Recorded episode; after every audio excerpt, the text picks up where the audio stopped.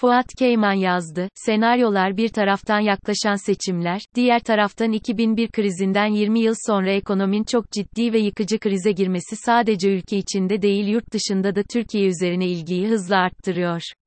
Türkiye üzerine yazılan köşe yazıları, hazırlanan raporlar ve politika notları artan sayılar içinde arka arkaya yayınlanıyorlar. Kamusal ve siyasi tartışma içinde Türkiye nereye gidiyor sorusu farklı senaryolar içinde tartışılıyor. Bu bağlamda ilginç bir yazıyı, Carnegie Europe'da çalışan Mark Pierini ve Francesco Sicardi, Türkiye'nin yönünü anlamak, 3 senaryo, başlığı ile yazdılar. 9 Aralık, Cumhur İttifakı'nın demokrasi, ekonomi, dış politika karnesine bakarak 3 ihtimalli bir senaryo ortaya koydular. Aynanın devamı, bir dönemin bitimi, sürpriz senaryolar, başlığında tartışılan opsiyonlar Türkiye'nin bir eşikte olduğunu ve değişimin mümkün olduğunu vurguluyor. Aynanın devamı, Cumhur İttifakı'nın seçimi kazanacağı, iç ve dış ilişkilerde var olan sorunlu durumun devam edeceği ve Türkiye-AB-Batı ilişkilerinin daha kötüye gideceği anlamına geliyor. Diğer iki senaryosa değişim ile ilgili.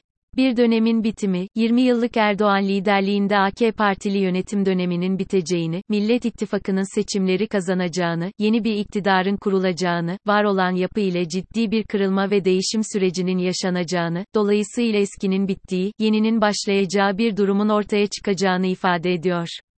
Sürpriz senaryolar ise, çok net ortaya koyulmasa bile, seçim öncesi, özellikle Erdoğan'ın ve AK Parti'nin kaybettiği oyları tekrar kazanmak için erken seçim, Cumhurbaşkanlığı hükümet sisteminden vazgeçme, farklı ittifaklara gitme, popülist siyasi kararlar alma gibi stratejik ve taktiksel hamleler yapabileceğini ileri sürüyor.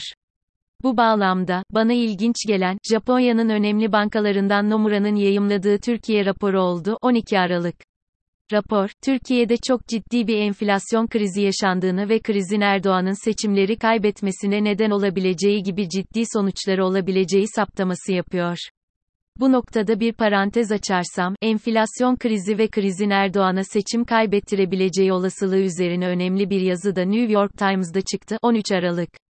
Nomura Bankası'nın raporu, Erdoğan'ın seçimi kaybetme olasılığının yüksek olduğunu anladığını, bu nedenle de 2022 yılında, Haziran ayında erken seçim yapacağını ve seçime giderken de kazanmak için asgari ücret artırımı, faiz indirimi, dolar kuruna merkez ve kamu bankalarının müdahalesi, dış politika atılımları ve olağanüstü hal ilanı gibi adımları içeren 5 boyutlu bir plan yaptığını ileri sürüyor. Bu boyutların bazılarının şimdiden hayata geçirildiğini görüyoruz. Gerek bankanın erken seçim saptamasının ciddi ekonomistler ve muhalefet partileri tarafından dile getirilmesi, gerek olağanüstü hal ilan etme olasılığının Erdoğan'a yakın ekonomistler tarafından da ortaya atılması, Haziran 2022'de erken seçim yapılmasını sürpriz senaryolar içine koyuyor.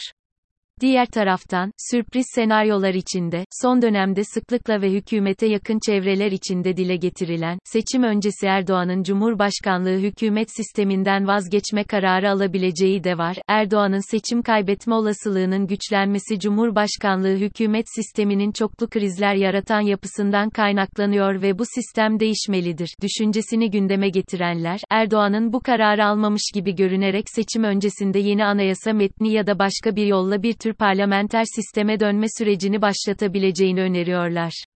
Bu senaryo ki farklı ortamlarda konuşuluyor, seçim öncesi dönemde Erdoğan'ın muhalefetin oyun planını bozma hamlesi olarak da ortaya konuluyor. Diğer sürpriz senaryolar, seçim öncesi genel af ilan etmekten, seçim kazanmada kilit konumda olan, Kürtlerin oylarını kazanma için beklenmeyen adımların atılmasına kadar uzanan geniş bir yelpazede Erdoğan'ın 2022'de yapabileceği taktik hamleleri içeriyor.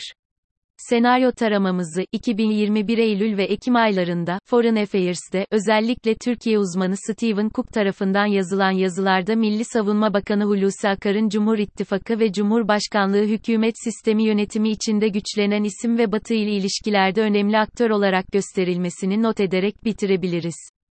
Nokta. Tüm bu senaryoları incelediğimiz zaman, birbirleriyle bağlantılı ve kritik öneme sahip iki noktanın öne çıktığını vurgulamak istiyorum. Birincisi, Erdoğan'ın ve AK Parti'nin yaklaşan seçimleri kazanma olasılığı olmakla birlikte, kaybetme olasılığı çok daha yüksek. İkincisi, muhalefetin hata yapmadığı takdirde seçimleri kazanması artık bir temenni değil, aksine, gerçekleşebilecek bir olasılık.